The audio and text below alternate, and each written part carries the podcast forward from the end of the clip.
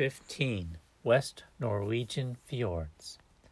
The West Norwegian fjords are classic, superbly developed fjords, considered as the classic representative type for fjord landscapes worldwide. They are comparable in scale and quality to other existing fjords on the World Heritage List and are distinguished by the climate and geological setting.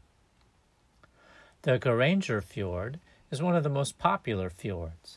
It was designated as a UNESCO World Heritage Site in 2005 and draws many visitors from around the world every year.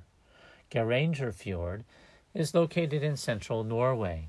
It is 15 kilometers in length and measures 1.5 kilometers at its widest point.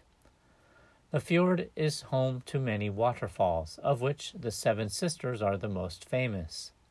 At the end of the fjord sits the picturesque Geiranger, a small village with a population of just 250. The prize for the longest fjord in Norway goes to Sognefjord, known as the King of the Fjords. It's located in the western part of the country. The fjord spans some 205 kilometers and has a maximum width of 4.5 kilometers at its widest point. Sognefjord has a maximum depth of 1,308 meters. For around 100 kilometers, the depth of the fjord is measured at more than 1,000 meters. This kind of depth means the rock face above the sea level provides some spectacular cliff faces that rise sharply upwards as if reaching for the sky.